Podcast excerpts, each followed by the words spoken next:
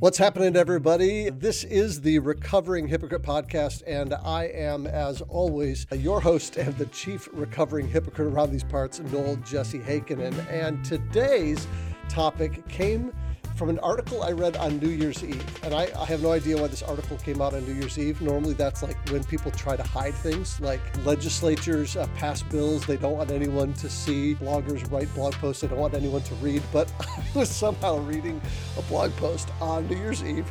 And after reading it, I thought, oh man, I got to talk about this this topic. The blog post was entitled Deconstruction, Destruction, and faith. And the blogger that wrote this is Barnabas Piper, who has been on this podcast before. And so, first of all, I just have to, because we're Midwesterners and you're a displaced Midwesterner, just ask, have to ask how the weather is where you are. Yeah, I'll try not to answer for 30 straight minutes like like a true Midwesterner. It's it's rainy and cold, just like Nashville is between January and March every year. It's like living in London for three months. How is it living in Nashville? I love living in Nashville and being displaced from the Midwest gives me a great sense of superiority because anytime the temperature drops below about 50 and people here start to gripe and moan about how cold it is, I get to act like I'm way tougher than they are. And you get to act like you're a better driver than they are. Oh, too. that's not so. acting. I'm 100% a better driver than than Southerners who can't handle any precipitation at all. So the last time you were on the podcast, I don't think I did this yet, uh, but what I've been doing lately is giving people three uh, relatively well-known or at least publicly available biographical details about somebody, and then letting them give us uh, three things that we may not know. And so the three things I've got for you, because honestly, I can't think of anything that is really makes you well known. So I just I did my best. Uh, yeah, but that's the first good. I appreciate the effort. The first is that you are the co-host of my second favorite podcast, The Happy Rant. And by the way, this is not my favorite podcast. Okay. Mine is not, and yours is not either. My favorite podcast is Coverville, which is all cover music. And okay. just because I, I've I thought you were going to say the Mars Hill podcast. I thought that was oh, no, favorite. Okay. No, we, we could have that conversation at another day. But okay. anyway, that uh, first of all, Happy Rant podcast. And second biographical detail, you have a book of the same name coming out in August, The Happy Rant, which I'm excited to read and love to talk about, but again, not today. And the third thing is that you are assistant pastor at a church in Nashville. And I just want to know what does it mean to be an assistant pastor? It means that I'm just one of the pastors. I'm the pastor for our groups and community ministry. We have sort of a Presbyterian structure, which means that every title is overly thought through. And so I'm not an associate pastor because that's the pastor who's the next senior pastor. So there's senior pastor, there's executive pastor, there's associate pastor, which we don't currently have. And then there's assistant pastor, which is basically what a pastor at most churches is who's overseeing some area of ministry. So, so I'm the, so could you have multiple assistant pastors? We do have multiple assistant pastors. Yeah. yeah. So not and in in true the office fashion this is not assistant to the pastor. That's a different job. So this is yeah i am the assistant regional manager not the assistant to the regional manager. Noted. Okay so give us three biographical details people may not know about you. I'll go with an embarrassing one first. I was talked into dressing up to go to a movie theater on opening night of the first lord of the rings movie when i was in college so and, and by talked into it, d- does that mean that nobody else was dressed up when you got there? No, no, no. I mean, like there was a group doing this, and I was not inclined to do like I wanted to go see the movie and they're like we need one more tall person to dress up as as a wizard. So I had a beard on that looked a lot like your beard this being an audio medium it's it's long it's white it's luxurious. I had a fake beard that looked a lot like that and yeah I I, so that was that's one that's one fact. We could probably go on about that, but since it's embarrassing, yeah, well, I'd rather not. Yeah. Okay. Um, well, I, I will say that I was once talked into dressing up in a Halloween costume for church on Halloween. Someone convinced me that a bunch of people were going to wear costumes, and I was the only one. And that has and that's other and that's embarrassing layers as well. Yeah, that's yeah. that's how trust is broken and trauma happens. Yeah, that's it's good. Let's see a second. This, is this is more innocuous. I I have been a Minnesota sports fan since as long as I can remember. I grew up about four or five blocks from the Metrodome, which is now US Bank Stadium, where the Vikings played, the Twins used to play. So uh, if I come across a little bit jaded and cynical, it's because I just that's what happens when you have your heart broken every year of your life for for your entire life. So do you think you're going to get Jim Harbaugh as your next head coach? No, they've already they've already moved on and hired, or they they have a plan in place to hire O'Connell, the Rams offensive coordinator, which I, w- I had very mixed feelings about the Harbaugh thing because I think he's he's obviously a great winning coach, and he's absolutely insane and I, burns every bridge he ever crosses. So I'm kind of glad we didn't go that route. Well, it'll be interesting too. This is releasing in probably a week and a half from when we're recording it. So who knows? Jim Harbaugh might be somewhere else by that point. Yeah, yeah. No, he's he's right now. He's verbally very committed to Michigan, right up until somebody cuts him a big check somewhere else. I'm sure. I mean, one of the worst things that could hap- for, happen for Spartan football is that Jim Harbaugh is no longer at Michigan because that has been a joy for us. Uh, so, okay, your third, your third. third biographical detail. As of about two weeks ago, I now have two teenage daughters. So I'm bo- both of my children are teenagers. So I'm full fledged father of teenage daughters, which is it's a wonderful adventure. Some days are full of the unexpected and the difficult, but most of the time it's awesome. Okay, so let's dive into this this topic at hand. So you write this article back in December. Again, very strange that you released it on uh, New Year's Eve. I, I, do you want to know why I released it on New Year's Eve? I do. Eve? I really, really do. Okay, it was the opposite of strategy. It was because the week between Christmas and New Year's is about the only week out of the year when things slow down enough for me to get my fragmented thoughts put together. So I've been kind of having conversations around deconstruction, jotting down notes as I encountered different things, observed different things. And this was that was the first chance in like six months to go, okay, I have a spare, just sort of focused hour to to put this to put this down. And then I'm impatient. So once I write it, I'm just going to post it. And so I did. I didn't. I didn't sit around on it and wait. You know, what is the optimal time? I guess it's like Tuesdays at 8:37 a.m. or whatever. I don't know. I just hit post. So no strategy well, there. Well, I will say it was really good. I was in Chicago with my family just celebrating New Year's Eve, and I was just dinking around on my phone and stopped and read the article and thought this was really well thought through. So, I mean, uh, just your even your opening line in the article was deconstruction has become one of those terms that is equal parts boogeyman, cliche, badge of honor, and theological shiny object.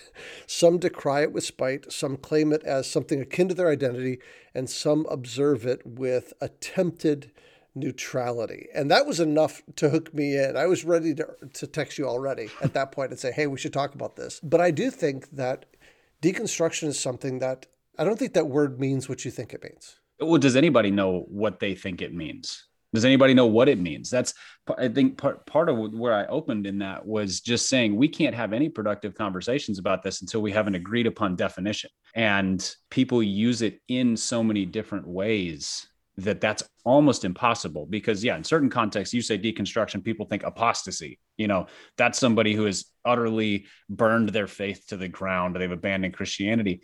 And then in other instances it's this it's a very genuine pulling apart of a of a church tradition say coming think think about think about all of the stuff that's come out in the Southern Baptist Convention in the last couple years, the Catholic Church over the past couple decades, and I mean just church tragedies as people grew up in that and they now looking back and they're going, where am I really? And so they begin to deconstruct that in a very thoughtful process. That's not an abandonment of the faith. That's a questioning of trust, of authority, of traditions versus the gospel. Like, there's a lot of thoughtfulness that goes into that. So, what version of deconstruction are we talking about? It's a pretty important thing to understand before you can move on to is this good? Is this bad? How do we help people? I mean, I've been asked, how do you help somebody who's deconstructing? I'm like, I don't even know what that sentence means because I, right. I need some definitions. better here. define. Yeah. Well, it's like talking about critical race theory, but that'll be a conversation for another day. Nobody knows yeah. what it means, but they all want to talk about it. But so I, I remember talking uh, with a woman about people that she knew that were deconstructing, and I started to talk about what deconstruction was, and she's like, "Well, actually, that's not actually what deconstruction is. It's actually a literary term." So anybody from an English background mm-hmm. is going to look at it differently than somebody's coming from, you know, sociological background or a theological background. And yeah, or I mean, um, and then same thing in philosophy. There's a technical, philosophical deconstructing. What are the pieces of an argument, the pieces of a mindset, the pieces of a worldview? And it's yeah, so there's there's that aspect as well. And yeah, so you really need to be on the same page. and it, you know it doesn't help when you get these you get these public figures you know many christian musicians who you know think like michael gungor or whatever. You get josh harris. And i'm not throwing these guys out there to throw them under the bus but rather the, the word deconstruction gets attached to their public you know departure from christianity and then you get deconstruction of people who are leaving a denomination. It gets attached to like Beth Moore. Well, those could not be more different roads that people are walking, and it's the same word. So yeah, we, there's there, there's all sorts of confusion around it. So, do you think it's even worth trying to come to a common definition of this word? Or is it like one of those things that it's going to be so hard to even define and find a common definition that it's not worth the energy? I don't think it's worth trying to come to a common definition. I think it's worth explaining how you're using the term in any given context. So, if you were going to teach a seminar in your church on faith and doubt and you wanted to talk about deconstruction, just define it really clearly and then come back to that definition. Like, remember, this is how we're using this term.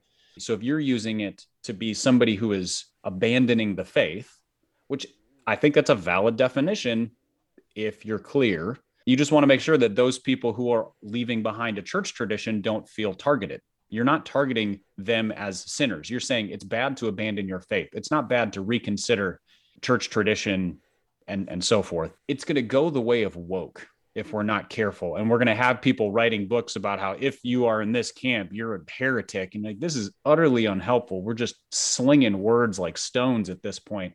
So I think it's helpful to use the word with a clear definition in a particular context.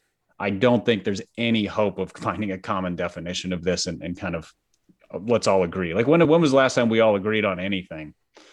So as you were talking, I was thinking most of what you were describing was people looking in on someone, a person or a group that seems to be deconstructing or says mm-hmm. that they're deconstructing.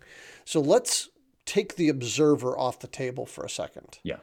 Do you think there is a common definition amongst those who are saying that they're deconstructing? I don't think so because because there's still I think there's still the kind of two different paths that I described and one can lead to the other. You know, you can start by deconstructing your religious background.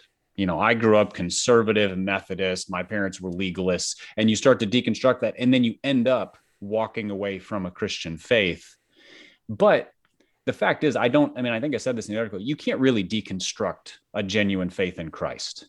A living miracle is not a thing that can be deconstructed. You can deconstruct philosophies and language and societies and anything that is a, a structure. Faith is not a structure. It is a gift of God breathed into a soul. I mean, that's that's not a thing that can be deconstructed. So I don't think there's a common definition even amongst those groups because they're they're doing different things and it requires a an enormous amount of self-awareness to be able to describe what you are doing in any given time. I think most people who are deconstructing either walking away from the faith or figuring out what genuine Christianity looks like in spite of a religious background. I don't know that either of them are thinking that clearly about this is a process I am working through as much as they're just living their life trying to take the next step towards what what they perceive as truth. Mm, that's really good. I, I was thinking about how, from a literary sense, the idea of deconstruction is that there are some concepts that are so big that language sort of fails us. Mm-hmm.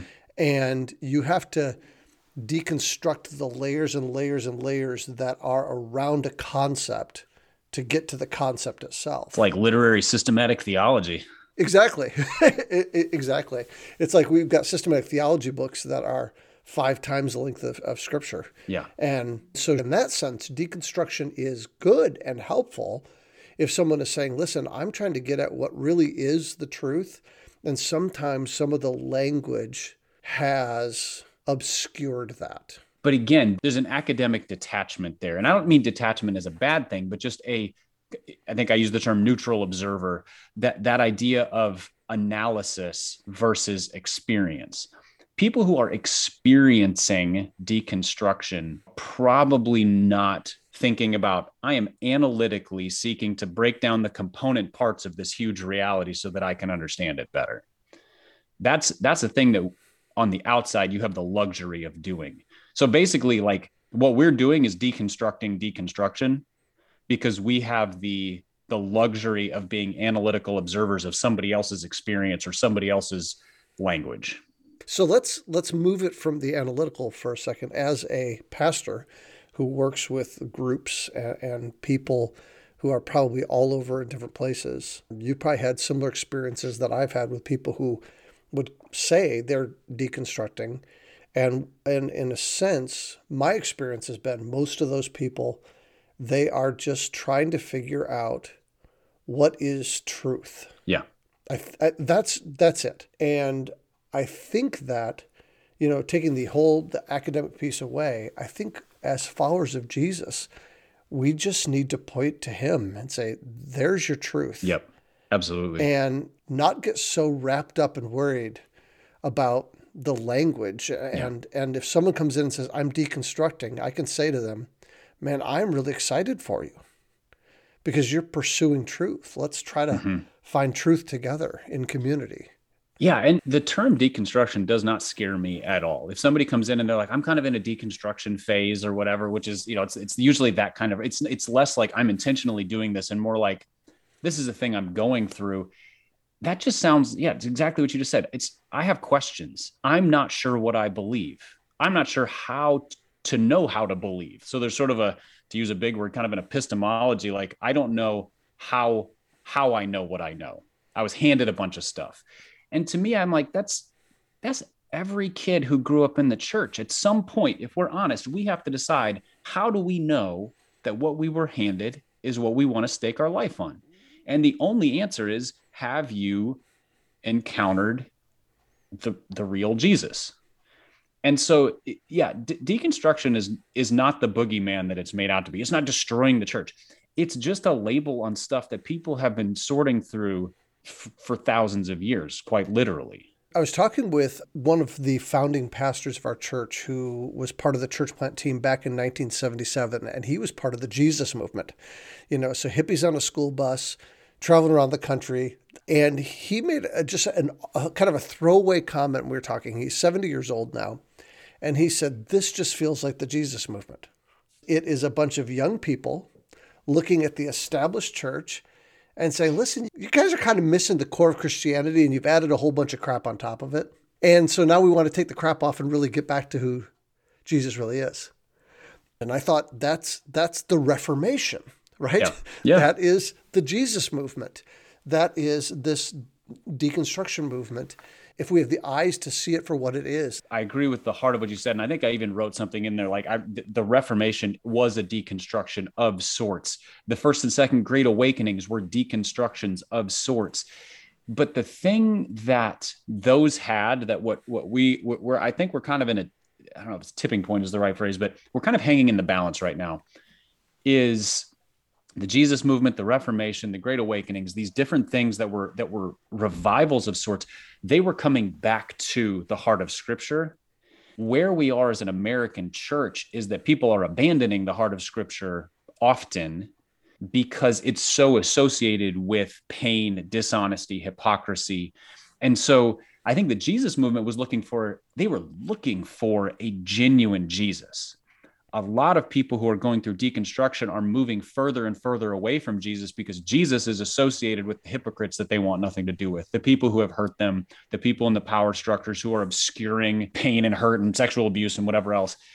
If this is going to be a Jesus movement kind of thing, which I, the Holy Spirit can do that, there has to be places where deconstructing Christians can go where it was exactly what you said, where they are welcomed with open arms and said, "Yeah, bring your questions and and let's go discover Jesus." Not, you can't ask that. That's not safe. You know, it, there has to be basically a, a Christ-centered soft landing spot. Do you think that the church in America has the ability to be that now, or not? I think churches in America do. I don't know what the church in America is at this point. And I, I, don't mean that cynically as much as I mean it it's like whatever it was six years ago, the term evangelical just jumped the shark completely. And I mean it was probably it was probably jumping for a long time, but like all of a sudden you look at it and you're like, well, this is now a political term, not a statement of what we believe Which, about God in the Bible. Think about how sad that is because of the literal definition of the word evangelical. Yeah. Oh, it's bringer of good news. Yeah. and and and the you know if you want to look at the historic like what are the core convictions of an evangelical it, it, it's built around conversion and evangelism and building things on the word of god like this is decidedly not political anyway so let's assume that the bulk of people listening to this are pretty involved in their local church pastors small group leaders teachers your church listener can be this kind of place. And also it's not your responsibility to change the church. That's god's domain. You get to be responsible for influencing your church. So you know at Immanuel the church where I serve, it is a weekly conversation about the culture of the church reflecting the grace and mercy of Jesus Christ. Is this a place where sinners and sufferers and questioners can show up and feel embraced, welcomed, and pointed to Jesus? Otherwise, it's just therapy.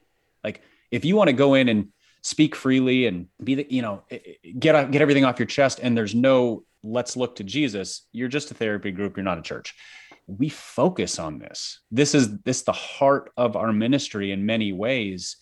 And so yeah, churches can do this. Absolutely. And I'm aware of many that are that are that are working really faithfully and diligently to be the kind of church where a deconstructor can show up and find a home. Well, one of the things I really liked in your article was you used a phrase, we need to be ready to join people in their pain. I think you said something like that. And I think that's the heart of what it means to love one another, to love the world, is just to enter into their pain, to mourn with those who mourn. And mourning with someone who's mourning means coming alongside someone who's legitimately questioning and searching and to, and to search with them and to recognize, yeah, the church has burned you. The local church has hurt a lot of people. People have been legitimately burned legitimately abused. I mean, going back to the Mars Hill podcast that you mentioned yeah. earlier, the two things that struck me big time listening to that is one, people have been legitimately hurt by the church. And then yeah. the second was, man, I see ugly parts of me in that. Yeah. And so I think churches going and saying, yeah, we screwed this thing up. We didn't do this right. We hurt people. And to acknowledge that, to repent of that, and then to enter into people's pain with them and not ostracize them because they're deconstructing.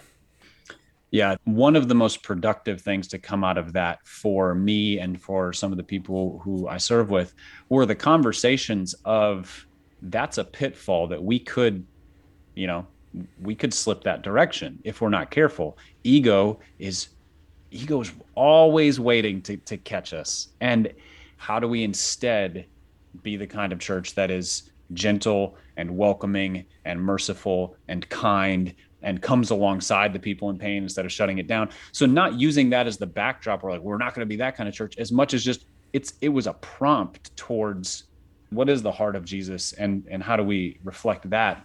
And we have people come into our church often who are coming out of if not hurt, at least exhaustion. I think exhaustion might be more prominent mm. than hurt in hmm. the conservative church exhaustion at legalism exhaustion at trying to like just the, caught up in all the debates exhaustion and by i say debates i mean like everything from masks to complementarianism to calvinism to whatever whatever people's hobby horse issue is and they show up weary and church has not been a place of refreshing in the lord for them so okay how do we provide a place where they can be refreshed they can breathe easy there can be healing and I, I think that's probably the more widespread version of deconstruction. It's not nearly as public, it's not nearly as marketable, but there's just people who are beaten down by their church experience and it's causing them to to ask questions for the first time.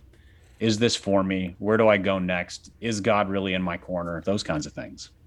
You know, and I think the pandemic probably accelerated the inevitable as it did in so many other arenas because I think it was uh, David French who wrote the an article that said we have you know uh, different rings of relationships, and the middle ring is the people that were close enough to us to be intimate, but they're not our core people.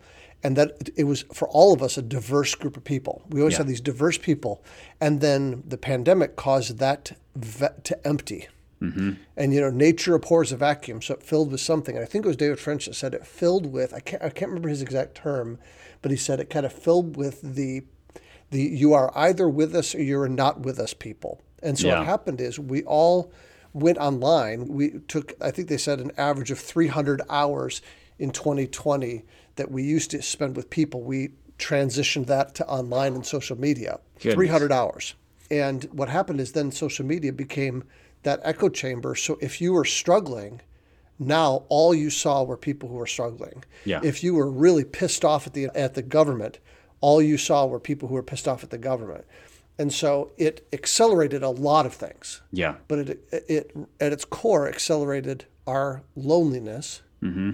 and it accelerated the questions that we have that we now think everybody's having the same one we are. Yeah. And so in this deconstruction space, if I was doubting, now I think everyone's doubting. earlier this morning, I was having a conversation with Ted Kluck, who I co-host the Happy with, and we were talking about that same effect on pastors.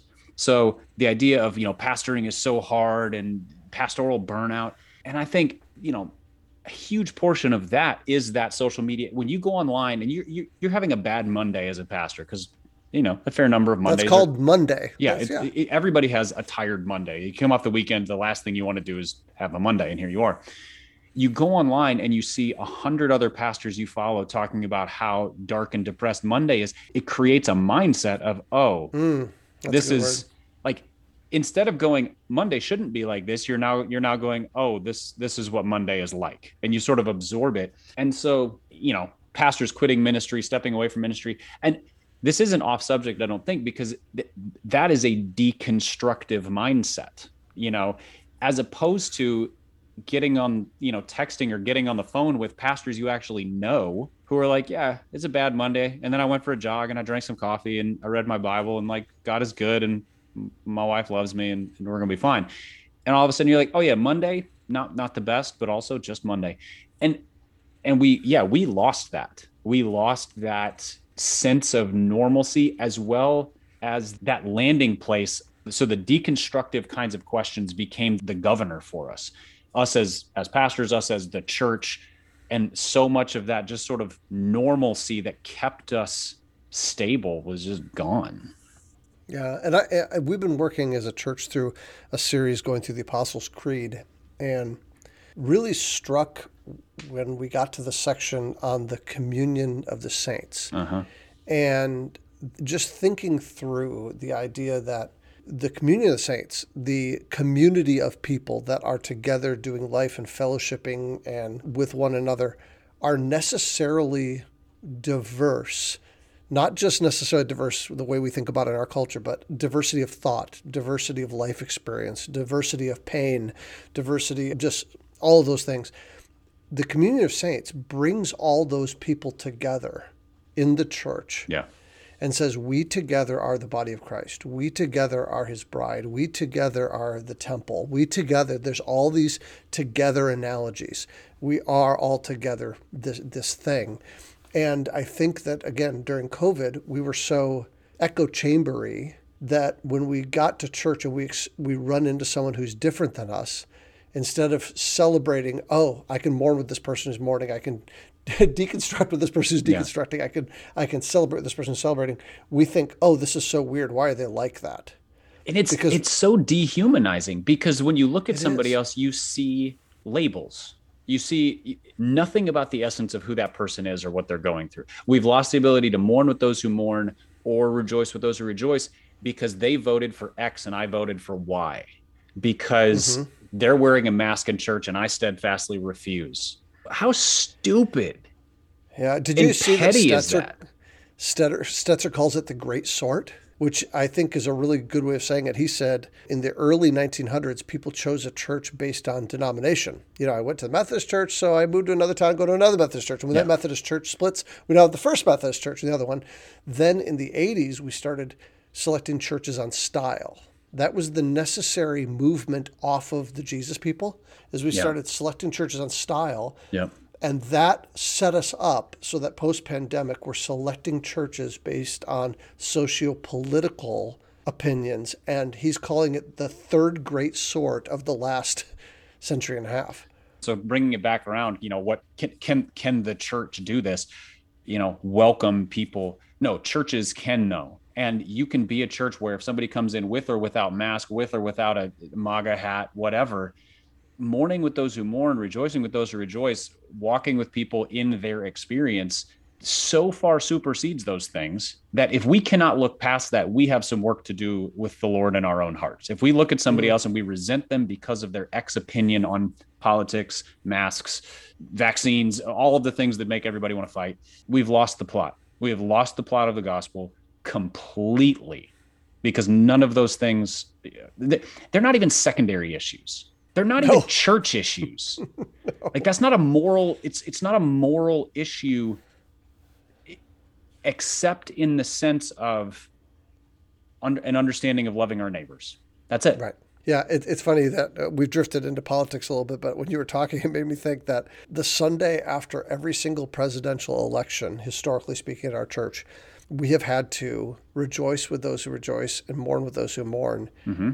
Because our church has been so decidedly apolitical that we have people that stumble in that assume everybody, you know, assumes everybody agrees with them and then they get there and they realize that they don't. We have drifted into politics but politics are a massive like accelerant on the deconstruction going on in church.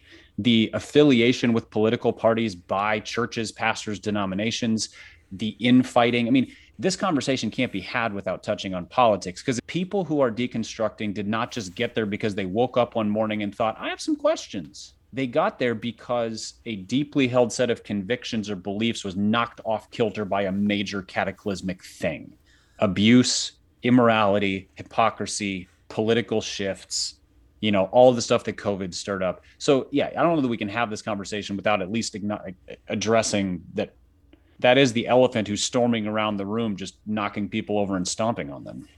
One final question, and then we should probably wrap up.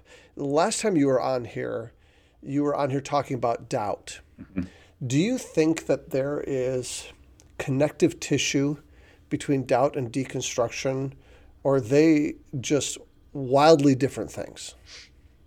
No, I think I think they are woven tightly together. I think the reason that people are deconstructing in whichever version is because questions have been stirred up one of the things I say in the book, in my book, Help My Unbelief, is that all of us doubt, and it comes from different places. There are intellectual doubters. That's the sort of analytical thing we were talking about, where there's just sort of a posing of questions and wrestling with these. But that can become experiential. Your, your analytical doubts can end up keeping you awake at night. They can end up making you question like the very kind of core of your existence. Most doubts come from suffering of some kind or hurt in some way how could a good God let this happen? How can I trust somebody who does or says X? Those kinds of things. And so, yeah, deconstruction is the is the activity of doubting. really, it's just questions and doubts were stirred up. Now I'm beginning to process through those. Are we processing towards a greater faith in Christ, or are we processing right out of the faith? Is kind of the, the pressing question. So I don't I don't think they're different at all. I just had I had a, I think it was a conversation with my wife earlier, and I and I said I didn't realize I was, I think I, I was writing about deconstruction seven years ago or whenever I wrote that book. And now it has a name and now it has kind of a cultural cachet to it. I just thought I was writing about questions that didn't feel welcome in the church, or I didn't know what to do with these questions. But I, I think it's the same thing. And I think it'd be ideal for this podcast not to button it up, but just to leave it hanging right here. So that's what I'm going to do. So yeah. thanks for uh, being on, Barnabas. Appreciate your time. Yeah, so glad to be on. I really appreciate it.